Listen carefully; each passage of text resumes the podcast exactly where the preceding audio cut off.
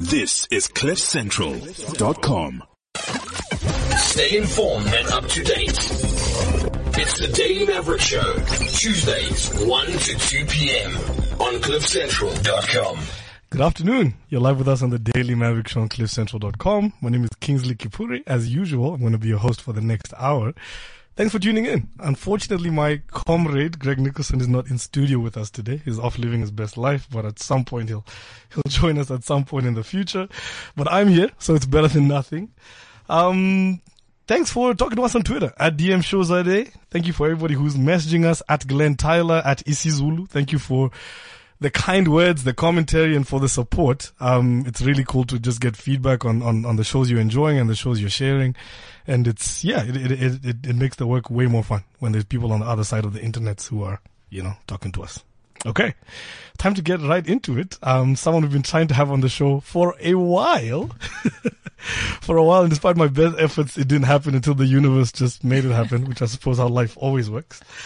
Professor Pumla Dineo Gqola, thank you for being here. How are you today? Thank you very much for having me, Kingsley. It's good you've, to be here. You've had a lot going on. I mean, you've first wrote your, you know, your two books, one about slavery, one Renegade Called Simphiwe. And then last year we saw the, you know, the amazing success of your book, Rape, a South African Nightmare, award winning.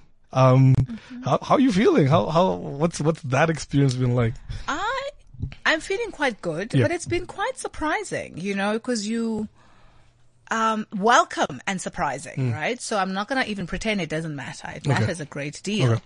Um, it's been, it's been really humbling to see people receive, especially, um, slavery initially, but also much more so kind of rape, um, rape more recently. Yeah. So it's been it's been absolutely wonderful. I'm still a little shocked um and and and a little overwhelmed, but in you know in the best possible way. And the book launch last week, I had a, I had a chance to be there. Was flooded. I think I was standing out on the street. so many people, such a warm reception. On the other hand, I'm conscious that you're an academic. You've written a lot in your life. Does it does it get easier to put your words out into the world, or is it just now routine to say I write stuff, people read it, or is there still a apprehension? Well, um no, I certainly I don't know if one ever gets to that point, but I certainly am not there. I'm not at that point where I think, oh well, this is just what I do. it's not, it doesn't require any effort. I feel really like I write I feel like I'm two writing selves, right? There's the, there's, there is a certain level of ease that comes with kind of my, my kind of conventional academic work, right? Because I've been doing it for 20 or 21 years. So it kind of, there's a certain way in which I can write, um, academic criticism, scholarship, um, quite quickly without sometimes, without the, without the, and care about it deeply, of course. I, I, I don't, I don't, I don't like to write about anything that I don't care deeply about. Either something, what, what animates me in a good way or enrages me, but I don't, I don't really like, I, I- I don't write very well about things that I'm lukewarm about. But I think with the nonfiction, yeah, it's um it's it's it's incredible how it even though it's a register that I come to quite late it's a it's it's a form of writing that I come to quite late it's incredible how much more it seems to resonate with people. And so I, it, it- it feels like something that I'm still kind of working on and it's probably I'm probably more tortured um, in terms of what to include in each book with with the with, with the nonfiction that I am with kind of you know a chapter an academic chapter or hmm. you know, and, and and and so on. But you know what, Kingsley, it's all it's all it's all work that I love, right? So I'm not, so even when I'm saying I'm tortured, I'm tortured probably because I'm so obsessed with how and every single bit and, you know, it, it, it has to, it has to, it has to read right. It has to feel right. It has to, hmm. so I care about that stuff. So that's why it's tortured, but it's not tortured in the sense that I would ever give it up. Okay. Okay. For those wondering what book we're actually talking about, which I should have said earlier, book I'm holding in my hand and I'll tweet a picture of it shortly, Reflecting Rogue Inside the Mind of a Feminist. Um, and inside you describe it as reflections on country, self, family, community, pleasure, violence, reflections of and on living, loving, and thinking as a feminist. One feminist. Yep. That's a lot. Is it?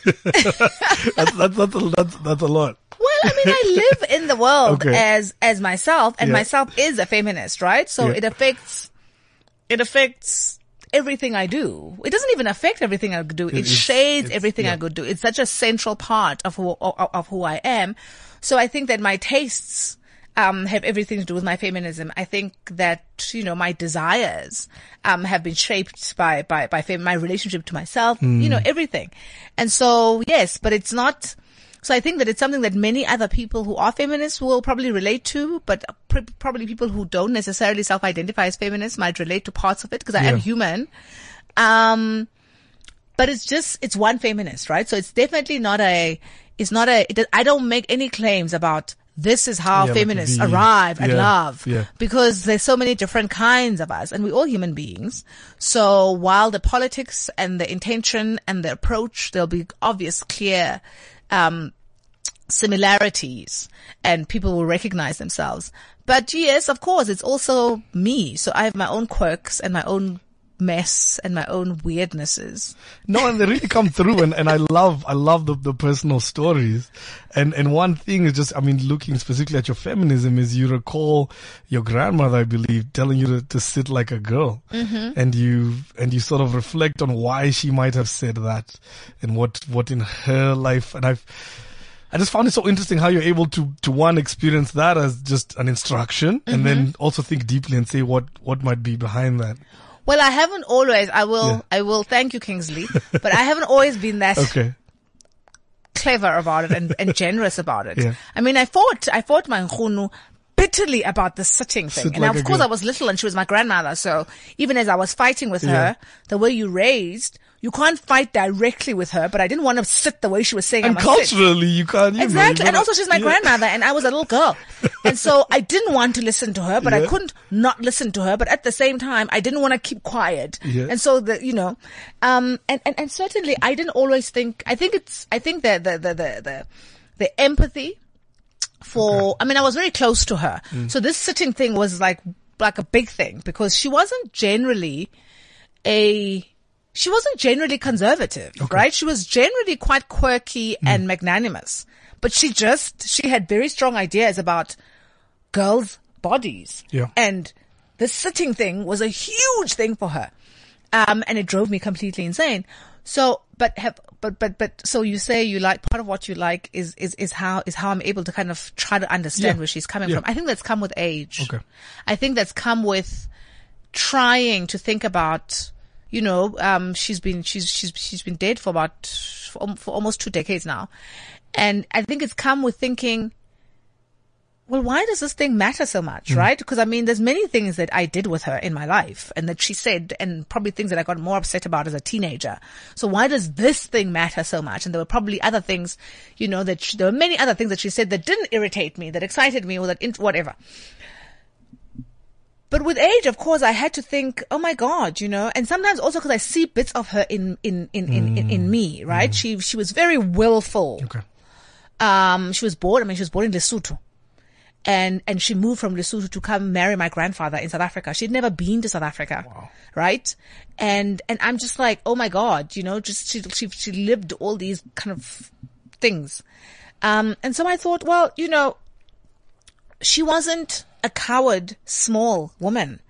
So what is it that makes a woman like that, who is very willful, who mm. does all these things, who speaks her mm. mind, be so persistent, right? Like what might, and, and, and, and so, and then I, and then I, suppose that then came with, mm. with, well, how do I think about this critically, but lovingly, rather than like the all powerful grandmother? Because as I've grown older, of course, I've realized like, well, hello, um, grow up in a British protectorate Yeah. Move your country, give birth to your, like marry your sweetheart that you spend your whole life, like five decades with. But also you have five tiny kids in 1948, right? Like, oh my God, like the world is changing and it's not getting better, right? So who is that grandmother and what is, what is, what is her experience of living in a black girl in a black woman's body look like? And what does she teach her children? What does she, hmm. what, what else could have been going on in that moment? Hmm. I feel like a lot of a lot a theme throughout the book is this. It's just generations and just sort of who comes before and who comes after. Really?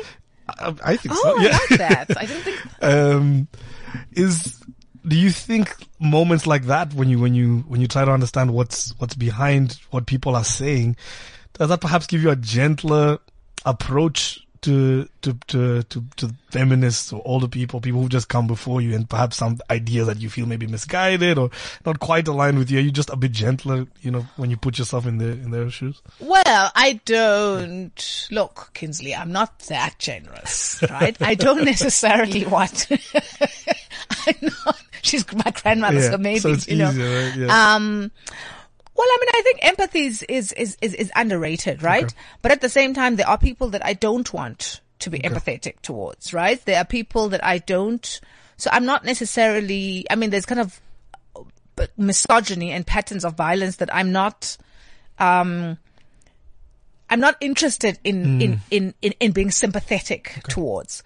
So, um, I mean, I think yes, it helps to try to understand. I, I, I, I well, I mean, I can't help myself. I'm, I'm, I'm, I'm, I'm, I'm incurably curious about why, okay. why things are happening in the way they are, what it means that they're happening in this way. But I'm not always willing to extend myself to try to sympathetically or empathetically, re- you know, um, I might want to understand it, but for example, I don't really want to understand and feel empathy for someone who, I don't know, wakes up and shoots their whole family. Yeah. I don't necessarily want to be inside that person's Okay. brain. Okay. I don't necessarily want to be inside the brain of someone who wakes up and um, slits the throat of his life partner or rapes someone or um, um, you know, or, or, or, or that kind of thing. So yes, I mean, I think there's, I think there's value Yeah. in, in, in it, but I think, I, I think it has limitations.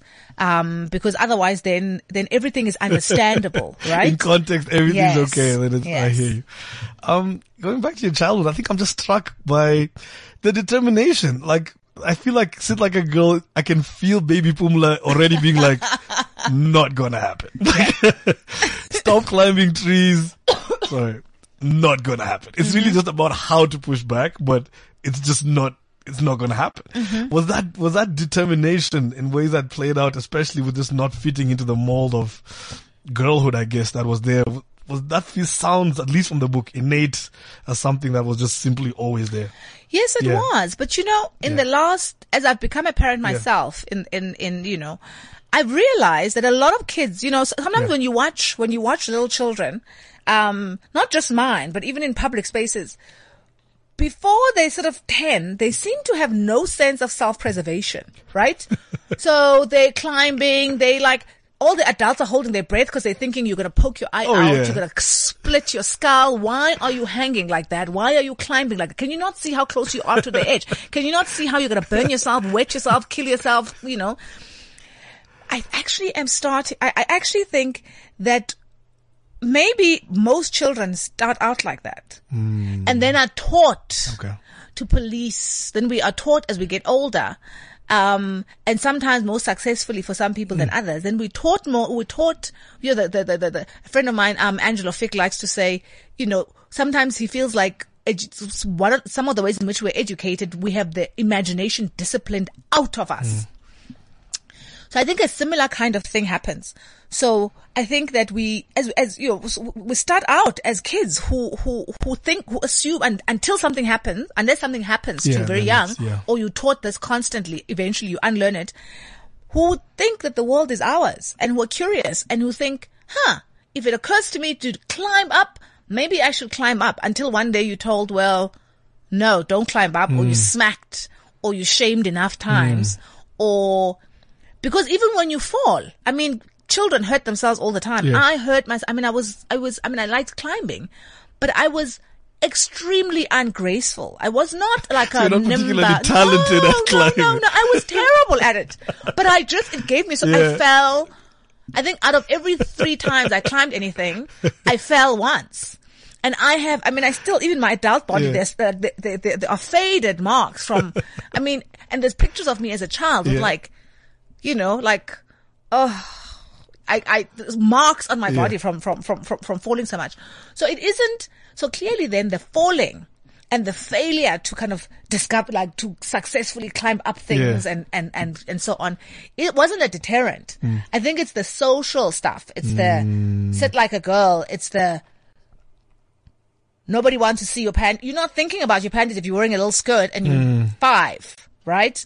Um, it's the girls aren't supposed to do that. It's, it's, it's, it's, it's, it's that stuff, I think. So I think it's the, it's, it's, it's taught. And so yes, I think it was innate, but I, but increasingly I'm starting to think that it's, it's, it's, it seems innate in a lot of children. It's something we, Okay. as part of training into proper adulthoods, um, or proper adolescence that we taught to disown. And another remarkable part of your childhood, I think, is is the way you contextualize it within the University of Fort Hare. Mm-hmm. And there's this beautiful scene where you describe, you know, a young Pumla trying to say black power or successfully saying it for the first time. I mean, for, for, you know, me who's a bit younger and for other people who, who maybe are not, you know, too familiar with the context, can you describe what it was like growing up in that space? 70s Sure. and 80s, just like what, what it was, what it meant. Absolutely. So I was born in December 1972, on the 3rd of December 1972. So, and, and, and, and my dad, um, lectured, um, organic chemistry at the University of Fort Hare. And in those days, some universities had, um, a staff, well, not had some, had extensive staff accommodation on university, um, um, premises, property, you know, Okay. and, and, and so on. And I think, um, well, my understanding of it is that it was as a way of, of, of- of escaping kind of direct, um, intrusion by the apartheid state, right? So there was a loophole in the way in which university was structured Yeah. that allowed them to have more say in, in, in their own property, you know, something around academic freedom or academic, not quite academic freedom, but the legislation Yeah. that set up universities, um, that allowed them to put people in housing that they wouldn't otherwise be able to Yeah. put in. And so I grew up then in this kind of really artif- uh, really wonderful, but like really kind of out of step with the rest of the country, um, context because I grew up at the University of, of, of, of on the campus then of University of Fort Hare. And this, and the, and the housing was not just, it wasn't just the academic staff who lived on campus right? So there were all residential staff lived on campus. So people obviously who lived in, who may have worked, who lived in a township nearby didn't Yeah, live on campus. okay. But there were, there were, there were, there were different, there were, there was staff accommodate, I mean, there were, there were academic staff accommod, there was academic staff accommodation. There was accom, there was accommodation for, um, for the security guards there was accommodation for the administrative staff. So it was different. It wasn't all the same accommodation. Hmm. Like I'm not so delusional as to you, you know, as an adult now I can see like, okay, it didn't all quite look the same. But what it also meant, of course, was that people who wouldn't normally live in the same hmm. place. So, so whether it was because of ethnicity and weird and apartheid nonsense ideas about, about where Xhosas belonged and where Tswanas belonged, right? Or whether it was about the different kinds of blacks, so colored blacks and Indian blacks and African blacks wouldn't have lived in the same street or had been as neighbors, or, and certainly any kind of black would not have lived in the same place as, as, as, as, as, as, as, as, as white people. So you had then this kind of campus that had this mix on the one hand, right? Um, so people living together and languages that probably, I mean, if I'd grown up in any- anywhere, else in the Eastern Cape, um, I would have probably grown up in a monolingual. Yeah. Um, I wouldn't have lived next to people who were the Khwadis and spoke Sesotho and, and the Waltons who were so-called colored and, and, you know, and so on. It, it, it would have been probably much more homogenous. Um, but of course, I mean, the 70s and the 80s were, the, well, the 70s anyway, the early 70s were also the height of the black consciousness movement, right? And Fort Hare, I remember as a child going through various political kind of slight shifts in kind of, in, in, in, in the politics of the campus. Um, but I remember as a small child, what was what I, one of the things I remember most vividly as a child, visually, are kind of black fists stenciled on the white walls of the male residences, right? And black power. Uh, so sprayed. I mean, now I know, I didn't know what they were. Like, I, I knew what they were, but I didn't know they were stenciled. As an adult, I okay, know it was a stencil, yeah. right? So as a child, I thought someone went out and drew it and wrote black power and then it would get painted over and then they would go again And and, they would do it, right? So I don't know who would paint it over, but it was white walls. So it was a very kind of stark Yeah. image. And of course people were saying black power all the time. And, and I didn't really speak English. I mean, I spoke, the first two languages I spoke were Xhosa and Sotho, which are the languages that my parents, my, the mother tongues of my, Mm. of, of, of, of my, of my, of my, of my, of my parents. But but this, but black power clearly is a word, is, is a phrase. And I'm not, I mean, I remember it very distinctly.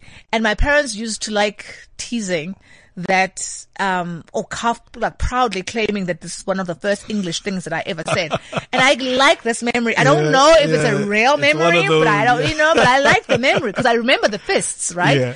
And I suppose it makes sense that I would have said black power and not know really without really understanding what, what that was. But of course, later on, the, the, the politics of the campus changing slightly, not in not becoming more conservative, but I guess becoming a, a, a- more a more pronounced kind of version of of kind of a mix of black consciousness and more kind of anti-racist politics. Yeah. But I also remember, of course, that later on, by the time I was like in my by, by the by the kind of early eighties, I also remember the the in the attempt to make the surrounding areas into this ridiculous thing called the Ciskei, just how much under attack the campus was. So I remember a lot of tear gas. I remember a lot of, um, I remember, for example, the then supposed president of the supposed republic of the Ciskei constantly trying to come on Fort Hare and on, like, you know, cause he was like, physically this is the come on. Ciskei and students kind of stoning him and the cops. Yeah. You know, the guy, I remember. So, so a very contested space. And I suppose part of what that is, you know, kind of drove home to me is is is that is that you know education is political and universities are political and of course I mean as an adult it's so obvious now um but also that it's worth defending, right? Those students got arrested and I Yeah. mean, we hit people in our roofs all the time. I remember as a child, like the cops would come through the houses or they'd like, they'd ask, oh, we saw they'd be chasing students across the campus. And you'd say, and they'd say, cause they felt you were little. Well, you were little, so they thought you- like you were gonna tell. You were little. They would say hi, they'd try to be nice to you, and you were not allowed to lie, but you were allowed to lie to cops. Yeah. Like the only time you were allowed, like lying is bad, Exactly. but lying to cops is okay. So the cops would come and they'd say, "Did you see someone? We saw someone run in this direction," and Yeah. you would know, you knew exactly where your parents were hiding the person in the house, and you'd be like, "No, oh, I don't understand. I don't. Yeah. He ran that way. he ran past the house or whatever. Like you just were like, I don't know, and you knew exactly. You were like, oh, hope they don't go in the house and find him. Jesus. So, yeah, I don't know. Yeah, I'm just picturing your it. mind. I mean, you had to have been, I don't know what year exactly that was. We're talking 10 years old, 12 years old? yeah, even probably younger. Younger. Yeah. And I'm picturing you, A, surrounded by black excellence as a norm. Mm-hmm. And then two, realizing how under attack this thing is. So one, it's normal, but also it's very not normal. Absolutely. Because clearly it's not a normal thing because people keep trying to attack us. Absolutely. And I mean, Yeah. on the black excellence thing, I mean, Yeah. I think that also, yes, one of the great gifts. I think of growing up on a black campus and at Fort Hare, on Fort, at Fort Hare, especially for me, is that it didn't just give me a very different sense of who I was as a black girl, a Yeah. black person in the world. Um, not completely cushioned. I mean, I still, like, you know, like I like to say, Fort Hare was a campus. It wasn't, it wasn't, its own city. Like we still shopped in the same place. I still went to black schools. We still went to the same hospital that my mom worked at. So it's not like so so so so so the the the the the, the contrast was with Fort Hare with the rest of the world. Mm.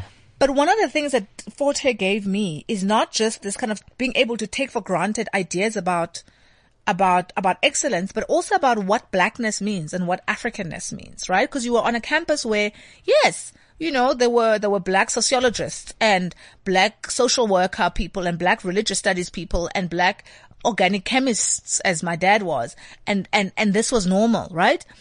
But also, of course, I was, I grew up, I didn't realize until I was maybe, I was in my early teens. Mm. I didn't realize how unusual it was to have an Indian neighbor and a Tswana neighbor and a colored neighbor and a Zulu neighbor and like for people to speak differently. I didn't, re- I, I didn't, it, it didn't become a thing mm.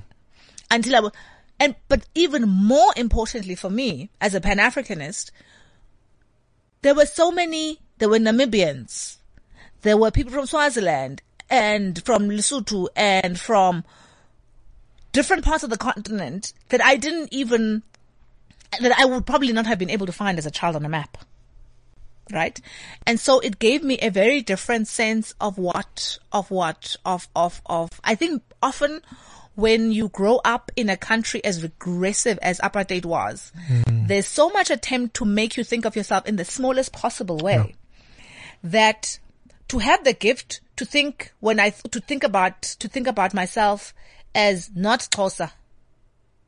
right? Which I suppose if I'd grown up 20 kilometers up the road, Yeah. that would have been the identity that would have mattered the Sure. most to me. Yeah. Right? But to be able to think of myself as black in this complicated way and to be able to think about myself as African in this complicated way and that as normal, right? But also of excellence and possibility as, as my entitlement in the world, but also very clearly, because I mean, I didn't, I was in, we, it's not like we didn't realize we were in apartheid South Africa. We lived in apartheid South mm. Africa to realize that this is something worth defending.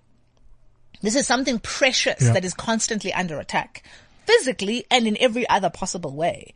Um, is I think is something I think to grow. Yeah, so I think it's kind of indelibly shaped who I would become and what I I think is is worth defending to this day. I mean, it shows that you're, you know, you're doing the work, no doubt.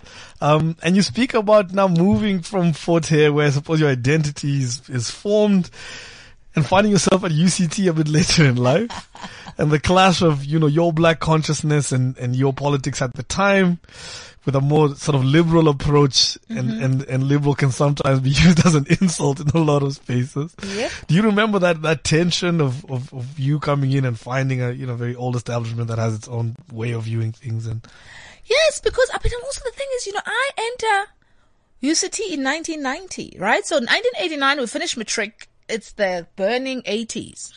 And then while we're on holiday, FW de Klerk make, makes that speech and we like, like when we are in matric in, in 1989, everybody's saying, oh, uh, freedom in our lifetime. But people have been saying this your whole life. you Yeah, don't so really, you don't- not, like nobody really thinks.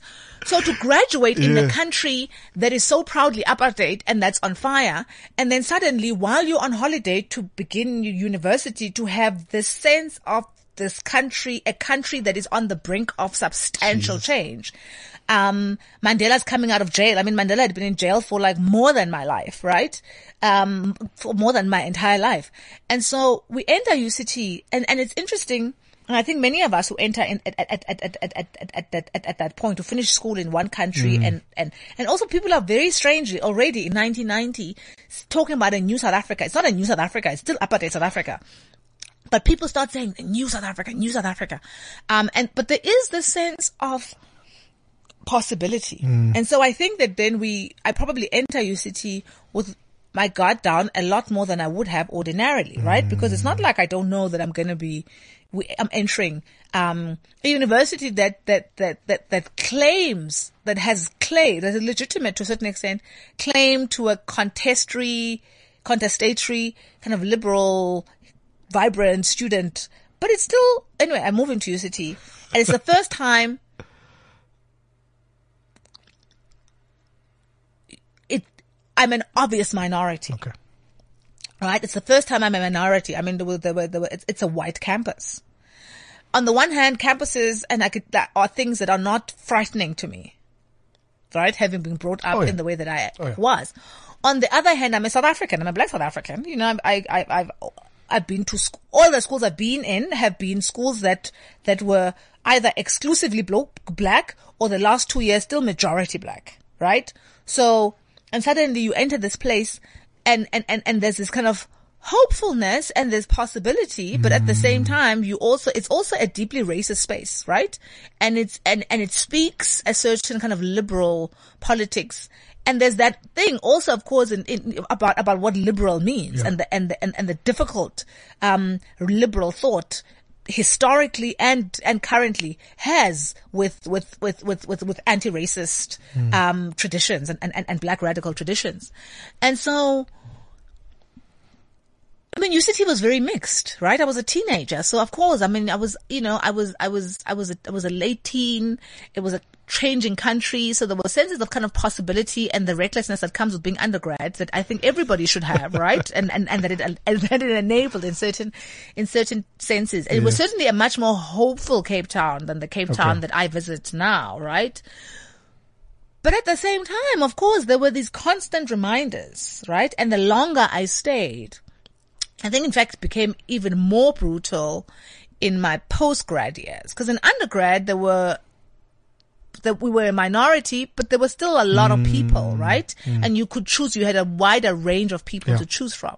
I think for me, the post grad experience was the was the that's where you really because most you know the, the, the, there's so few of you, and now there's like you're in a department where there's 40 post grads and four of you are black, right? Or five of you are black and one of you is African American, right? One of that five is African. So it's this kind of, Yeah. and, and, and, and, sub, and, and being keenly aware, not just of being a minority, but the stuff that makes you a minority.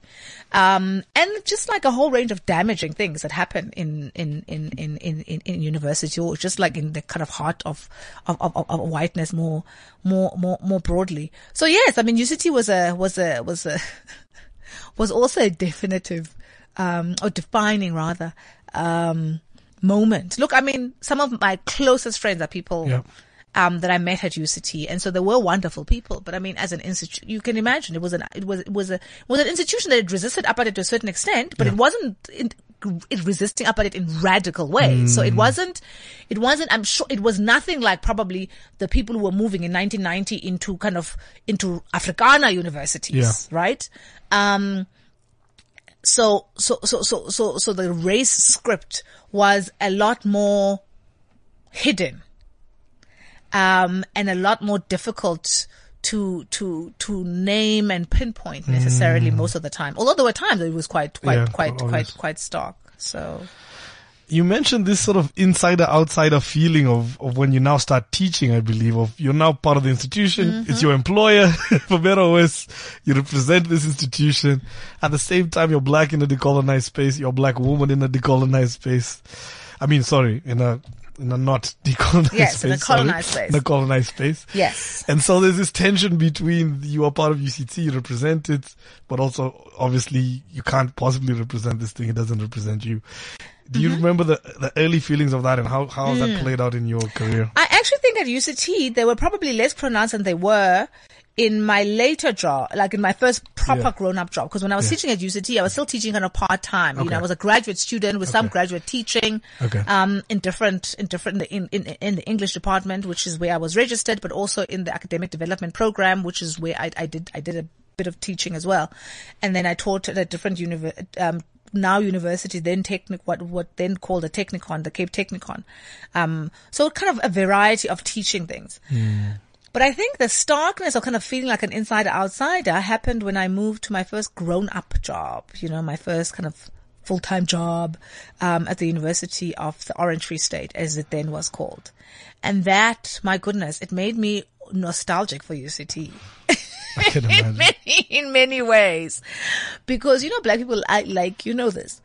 People like to say this thing. That we really, people like, we really like saying this thing. And I was like, I'm not sure about, it. we like saying this thing of, oh, I'd rather have an honest, um, right wing person Yeah. than a fake liberal. Yeah. And, and we like say, people say, you hear this hundreds of Yeah, times. Yeah, like say to our faces, don't pretend. And I was yeah. like, no, no. People, people who say that haven't had to deal with being 1% of black staff, Jeez. haven't had to deal with students who launch right-wing protests to their lectures, haven't had to deal with colleagues, with white colleagues whose, whose cars get written Volksverraaier, you know, race traitor on their bonnets. They haven't, it's not, you- and I, and I remember saying to my friends constantly, no, no, are you kidding me? Of course I'd rather have UCT. UCT is not ideal, but I certainly would rather have UCT than another right-wing protest to another lecture of Yeah. mine. And so, but it was also, you know, I mean, you know, it was, it was, it was also part of the time, right? It was part of the time. Hmm. And, and I think that you, it, it, it, was, I mean, as I entered that university, the conversation around transformation hadn't really started. Yeah. Um, and I think we've seen some shifts, but I don't, I still don't really think, well, I shouldn't even water it down. I, I, we, we still don't really have a transformed university anyway in South Africa. So it was a different time, but I think many of those challenges are sometimes more hidden or slightly or different. But I think that in terms of the, in terms of, there's still, there's still enormous, enormous, enormous problems and enormous, um, uh, you know, structural and everyday violence in, in, in at our at our universities you know so we're very very far from from from from kind of having decolonized universities If I'm not wrong, the first was it lecture or tutorial you ran was an intro to was it to Black consciousness? Well, it was a literature. Yes, it was. like, but I mean, come on, like no. that. I read this and I was like, I mean, you could ease, you could have eased in a bit. You could. No, That's the you first see, thing you actually, did. I was doing something very boring and very mundane. They just made it a big thing. Okay, so this it was actually wasn't as- So I was teaching. I was teaching. I was teaching in the literature department. Okay. and I was work, and it was a South African literature course, Sure. right? And so part of how you, part of how you trained into literary studies is that you, part of the introduction, you try to give your students a spirit of, a sense of the spirit of the time okay. that the literature comes from. Okay. So in the same way that when I taught Shakespeare, I would hmm. talk about Renaissance England so that, Yeah. Because your students aren't living in Renaissance England. They don't know what Shakespeare, and it's important. You can't just come in and say, okay, so we're going to do Romeo and Juliet this week and Hamlet next Yeah, week. yeah. And they're thinking, what on earth is this? And what is he on about? Hmm. Right? So you, part of how you teach literary studies, how you trained into the discipline, Yeah. and I'd been trained into the discipline is you go and you say, you give the people a sense of it's not sociological, it's kind of yeah. historical context. Yeah. So you try to paint a very clear picture of what are people thinking? What does it look like? What are people wearing? Mm. What are they think? What are the overriding um, ideologies, aesthetics? What is what are the obsessions of the Mm. time? What are the what are the pleasures of the time? Right. So I would go in. You know, if if I if, if it were for first class on Shakespeare, I would have gone in and explained about you know, what Renaissance is. What is the reawakening from? What are people looking like? What do the streets look like? What hmm. do people look like? What are they, what, how do they understand their place in the, in, in, in the hierarchy? I would, I would talk about the, the, the great chain of being. I would talk about what is taken for granted about who belongs where about about about hierarchy about the spiritual about what are people afraid of what have they what are they so excited about what's going on what do what do the little jokes mean? Why why would they why would hmm. kind of I biting my thumb at you have been such a big thing? Because of course if you're reading it in the 20th century or 21st century you're like yeah okay so what are they doing? You know so I would have to explain what it was sort of like the zap sign right? And then they'd be like oh now I understand why someone draws his sword. You right so you would do that. Yeah. But I was teaching, I was starting a South African literature, um, component. Somebody had done the drum decade up until the drum decade. And I Uh-huh. was going to do, um, from kind of Staffrider onwards. So of course I come in and I say, well, this is what South Africa looks like What's at the time. Yeah. And these people that I'm going to start with are, you know, and Staffrider and Staffrider is a black consciousness magazine. It was heavily influenced by black consciousness. And, but it's 1997, right? I was alive at part of it, right? As a child. But none of my the students in my class hmm. know what I'm talking about, right? Like they weren't born. So I have to, but even if they had been, I would still have to do the work. Yeah. So I just say, like, so, so that's what it was. I was introducing them to what, so then I, I, I had to say, well, they're black consciousness writers. Yeah. But what is that? What is black consciousness? Why is it necessary? Yeah. So then I said, well, this is what they're doing. And this is Yeah. why, you know, and of course, black consciousness had a very specific relationship between, you know, this notion that art was supposed to be transformative, right? But this idea also of kind of black liberation, psychological liberation as important and a part of how you, you, you teach blackness. You, you help mm. people transform into blackness. Mm. And of course, the creative is a big part of this, of psychological liberation. So of course I had to say, like explain what psychological liberation is. Da, da, da. So in some senses, it was actually a very unremarkable Okay. class, Okay. right? In terms of, but of course, but of course it was remarkable, right? Um, because here you are on this campus that has a very strong sense of conservative Afrikaner pride, right? A very clear sense of being under threat now. Um, and so, and also a very strong Broederbond presence, right? So people are, so how dare you come with this stuff about Oh, yeah. white supremacy not being legitimate? And how dare you say anything about race? And how dare you? And, and yes, so there was a right wing protest by two groups, one called the Jere 17, which are named after the, the board of directors of the Dutch East India Company, and the Quil- Quilerinas, who are named after, um, Marie de Quillerina, um, who, Quilleri, God, I can't remember now exactly what the surname is, um, who was Jan van Riebeeck's, um, life. So kind of very right wing, very affronted by Yeah. like, what the hell is this, right? And of course, on top, layered already on top of the fact that I was teaching in an English department and, and there are ten, there were tensions, there were very clear tensions mm. between Afrikaners and English. Um, as it is. So as if we don't have to suffer through this English nonsense as it is. Now there's blackness on top of like, you know, Yeah. what are you doing? Yeah. And so, yeah, so there was a, there was a, there was a protest after, um, Your first. after my first. and then I thought, jeez, that killed my naivety in a second. And I'm, I mean, that's firstly hell of a start to your career. uh, hell of a start. I'm, I'm curious when you, I'm jumping a whole portion of your life now and thinking now, you know, when you're, when you're at WITS, um, there's the decolonized movements, there's the fallists. And I'm just curious of how you experienced that, given you've, you were at a, you know, historically black university with a great tradition. You've, you've seen the possibility, right? You're not imagining this, you've seen it. At the same time, again, the insider outsider, you're part of WITS, you're employed by WITS, mm-hmm. you are part of this thing and, and I can imagine in some ways you, you know, you're tied to what it is now. At the same time, the mm-hmm. department and the people you're teaching are younger youths, right? So mm-hmm. the, the, that's, that's you. So I'm just curious of, you know, when, when the fallism begins and these are your students and it's your university of just how you experience that given, you know, your life. Well, I mean, I suppose the big Yeah. moment for me is not so much fees must fall, Yeah. um, which is important but comes later, Yeah. but it's that weird moment that people treat like, where did this come from? It's Rhodes must fall. Right? It's Rhodes must fall. And the thing is for me, when I, and it, and it's interesting, it's happening at my alma mater. Right? It's happening at UCT. It's these black students Yeah. at UCT saying these things and doing these things and, and, and I instantly recognize Rhodes must fall as legitimate. Okay. But that's, that seems quite, again, to me, it seems quite like, makes perfect sense to me why that's happening there, right?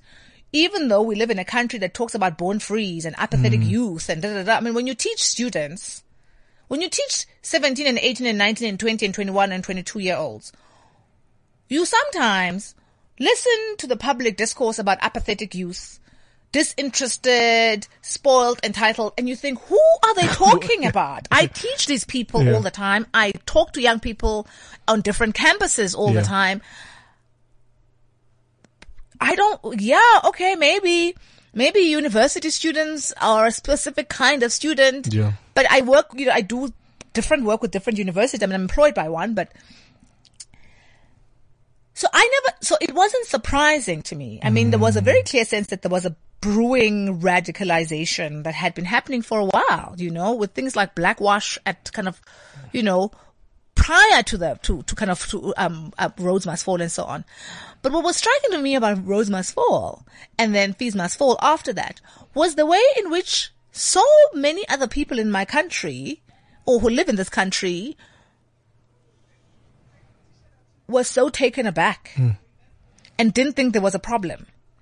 But also the very clear sense of the very clear misunderstanding of what campuses looked like, of what the hmm. experience of students was.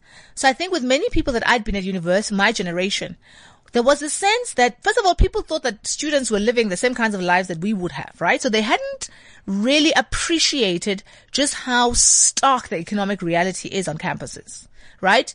They hadn't, they'd left campus. So the, the out, the effects of outsourcing, cause I mean, when we were students, the outsourcing thing was just starting. Okay. Right? We had canteens on campus. We had, when you paid for res, you had cater, like your, it included your food in, in, in, in, in, in, in, in res.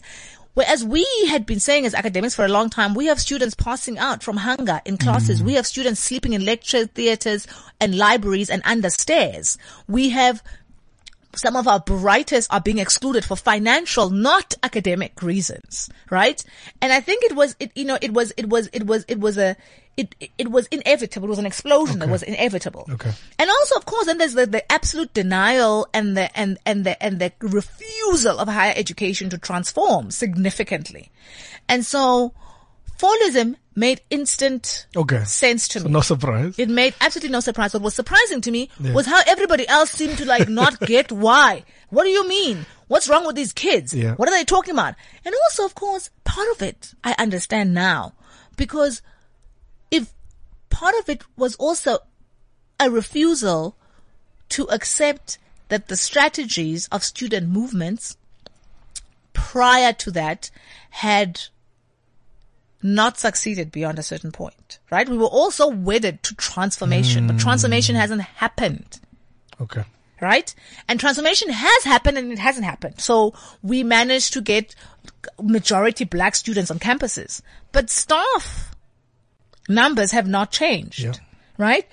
And there've been all of these programs over and over again. And, and, and, and also children, you know, the, the, the, the, these, these students were saying, um, I'm sorry, but people, the vast, vast majority of people who coming to clean our universities, making universities habitable, are not making enough money to be able to just transport themselves back and forth. work, yeah. Never mind get their own, they, they have to be reminded constantly of how their children will never be able to access education. At the same time that we're living in a country where we just lie about if you work hard, you'll get in. That's not true. That's not true. You can get in, but you're not going to get in because mean, you're not going to be able to getting pay. in doesn't mean, you know. Exactly. You're much. not going to be Yeah, able to pay and you out. might get, and a Yeah. huge percentage of who Yeah. gets in can't finish because of money. Yeah. Right? And so, and they were saying, we really believe the thing that you all say is true about educational, education allows you to be able to do certain things, but, but, but we're not having access to education and these institutions are not changing and this is violent and it's unacceptable and it's not the time for negotiation and transform and, and talking about transformation and coming up with strategies that just get sabotaged um, anymore. Those have not. It's time to reflect and to come up with new strategies. And those strategies of course are going to be impatient because i'm sorry it's been two decades. If two decades is not the time to be impatient when is? Yeah.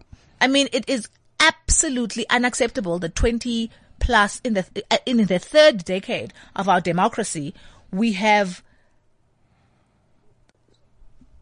student, our brightest, now the ones we say are our brightest and our mm. most determined and our most driven, right? Because that's who makes it. Yeah. Right? Not just our brightest, but you mm. have to be all of those combinations still being pushed out of the system because because they can't afford to pay fees. So they can't get into the best mm. universities or they can afford to pay fees for a time, but still have to leave because or are leaving and being so indebted that actually they can't live meaning, meaningful, meaning, mean, meaningful lives. Like something else, there has to be some other way to transform the society and maybe transform is the problem. And so I, you know, I, I, I, I, I, it, all of it made instant sense to me. You know, I recognized that we are too close to the universities that we studied Yeah. in, um, and that that you know we're too close to that reality than the reality that we should we should we should we should we should be um, approaching. And so, what was interesting, of course, is that later on, both in response to, I mean, so so people were outraged, of course, by by, by Rhodes Must Fall, and were outraged by Fees Must Fall. Um, and I think, honestly, I think in the main, Fees Must Fall has been dealt with, has been handled by most universities incredibly unimaginatively, um, at best. Um, with a few people willing to, to change their minds. And that's, that's, that's, that's, that's, that's notable. Um, and that's, that's important to note. But I think also the amount of brutality, the amount of brutality with which students in Fees Must Fall has been met is actually completely inexcusable. And I think we're going to pay for that, right? And so sometimes you hear people boasting about having quashed Fees Must Fall. Um, universities talking about, university, um, kind of managers talking about, some throughout the country talking about having successfully quashed. And I think that that's, that's a, that's a, you know, they live in a fool's paradise because the impatience and the rage are A, legitimate, but also B, are not just gonna go away. Like there's no, where in history has this ever worked that, okay, we're gonna shoot you, or we're gonna jail you, we're gonna drive you underground, we're gonna imprison you, and therefore we're going to kill this movement. It, it doesn't work like that. right? So I think we're sitting on a ticking time bomb, which is linked to various other things that we're just not confronting in the society around, around the deepening poverty. Um, and the and, and, the deepening marginal marginalization. So I don't think Fees Must Fall is completely out of step with with. I think we paid attention because here were kids in in in our Ivy towers saying what people in social movements have been saying for the last twenty years, and we pay attention to what UCT kids say. We pay attention to what Wits kids say. We pay attention to what Rhodes kids say. The university currently known as Rhodes um, students say, right? Because we, we, we, you know, but it was happening at other universities. It was happening outside of universities for much longer. And it's a collective rage that is legitimate, that requires vision, not more tear gas Yeah. and repression. More imagination, perhaps. I have too much time, so I'm going to clump some ideas Okay. together. Um, in one of the essays or chapters, you, you pay tribute, um, to, to Winnie Madikizela Mandela, Mm-hmm. Wambui Otieno, um, or the third person I'm missing. Um, Maathai, Wangari Maathai. Maathai, exactly. And in another, you talk about the Remember Khwezi protest, Mm-hmm. um, and, and try and place that in sort of a, you know, traditional feminist, uh, protest lineage, Mm-hmm. for lack of a better word. Why, I mean, why is that important? And this is the generational thing I see. Why is it important to you to say, to pay tribute to these three people, Mm-hmm. to also talk about yourself and to also say, hey, look, this is not, this is important and this is, this is us and this is the same thing that we've been doing. Why was that Mm. important to draw? I think it's abs. I mean, Yeah. women like women like um. So the so the chapter on on on on Winnie Mandela and Wangari Maathai and and and and Wambui Waiyaki Otieno Yeah. is about several things for me. Thirdly, just because the, the three of them with Yeah. different levels are, are, are just kind of activist, outspoken, historically important women that I've been fascinated by for a long time. I mean, um, in the case of Wambui Otieno, I just really come, came pretty close to just about worshipping her, right? so she's, she's like my obsession. Okay. Um, she was when she was Yes. alive and if you don't know the continues to story, you have to buy the book and, and get on this. and and and and I think that it's important to me for various reasons. I think it's important to, especially at this time, but perhaps it always has been important to have a sense of perspective of the fact that African feminists today, are women and girls and trans people who don't want to be controlled are not an anomaly, right? That there's a long, I think we're very often taught to know and worship and recognize and celebrate, um, um, some of what are often called the founding fathers Yeah. of African liberation. And there's very little attention are paid to the way in which women difficult women and women's movements um, on this continent and everywhere else in the world have shaped the world that we live in. And, and, and also, of course, in many ways, if you look at someone like, like, uh, I mean, those three women are very different Yeah. women, right? They, they, they, they, they, they're very similar in the sense that they're activists and they're unbowed and they're courageous and they're outspoken and they're difficult what is wonderful to me about their lives is also about how in the face of enormous attempts to silence them, make them smaller, erase them from history, we know their names, right? There are many others like them whose names we don't know. Mm. And so part of what's fascinating is how they, they celebrate an, an, a, a, a, a, triumph over erasure right? But I'm not interested in celebrating them as or reading them and and and and, and valuing them as as heroes, right?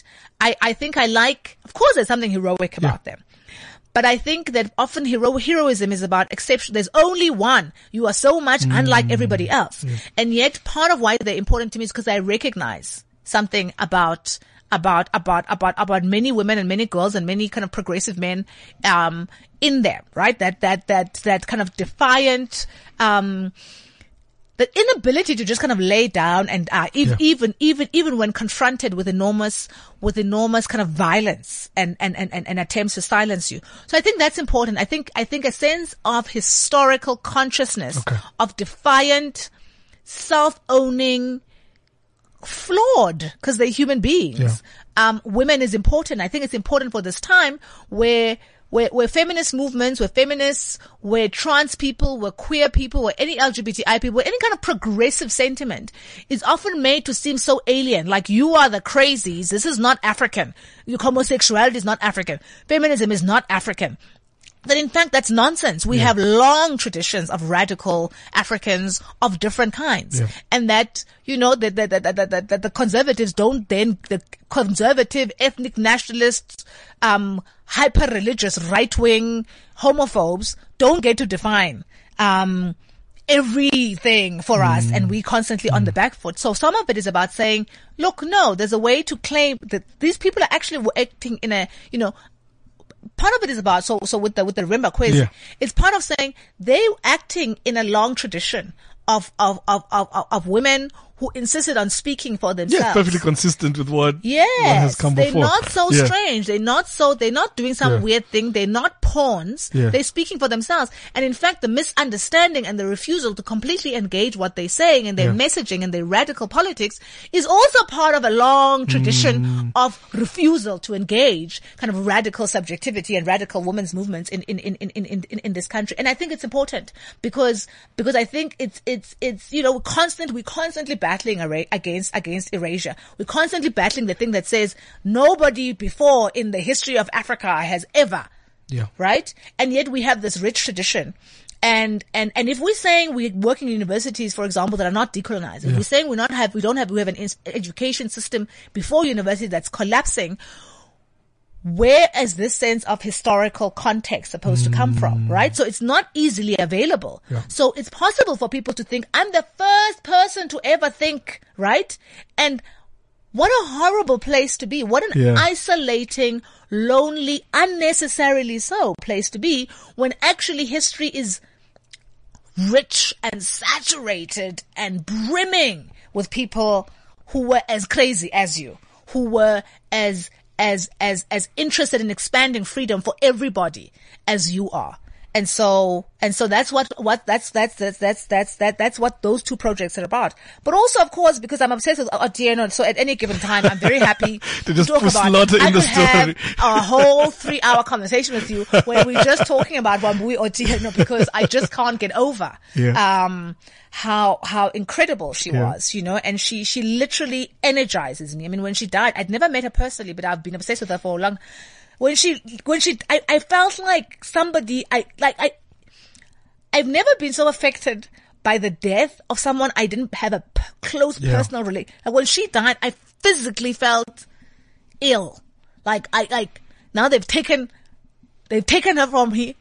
I don't know who they is, but you know, it, so so so I she's she's and, and I don't take that importance for granted, mm. right? I think I think I think that it's there's a reason why she felt so important to me. That that living her own life, making those weird, wonderful, crazy decisions, enabled me to feel at home in ways that I wouldn't have been without her in the world. Absolutely. Unfortunately, this is all the time we have. I could easily do this all day. Thank you for your generosity um, in this interview and also in the book. Um, it's it's it's it's not a memoir, as you've mentioned many times, but it's it's very personal, and, and I think you really give us a sense of of what shapes who you are, where you're, you know, some context to where ideas come from, and you and you help us think through things, things like the Rainbow Nation, things like the Remember Khwezi protest. Um, so thank you. A Thank you so much, effort. Kingsley. Uh, I've had so much fun. Wonderful. Um, for everybody tuning in, as I mentioned, the book is Reflecting Rogue Inside the Mind of a Feminist by Professor Pumla Dineo Gqola.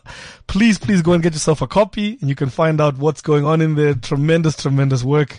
And we look forward to hearing what you think about this interview and the book itself. Uh, remember, you can download the podcast.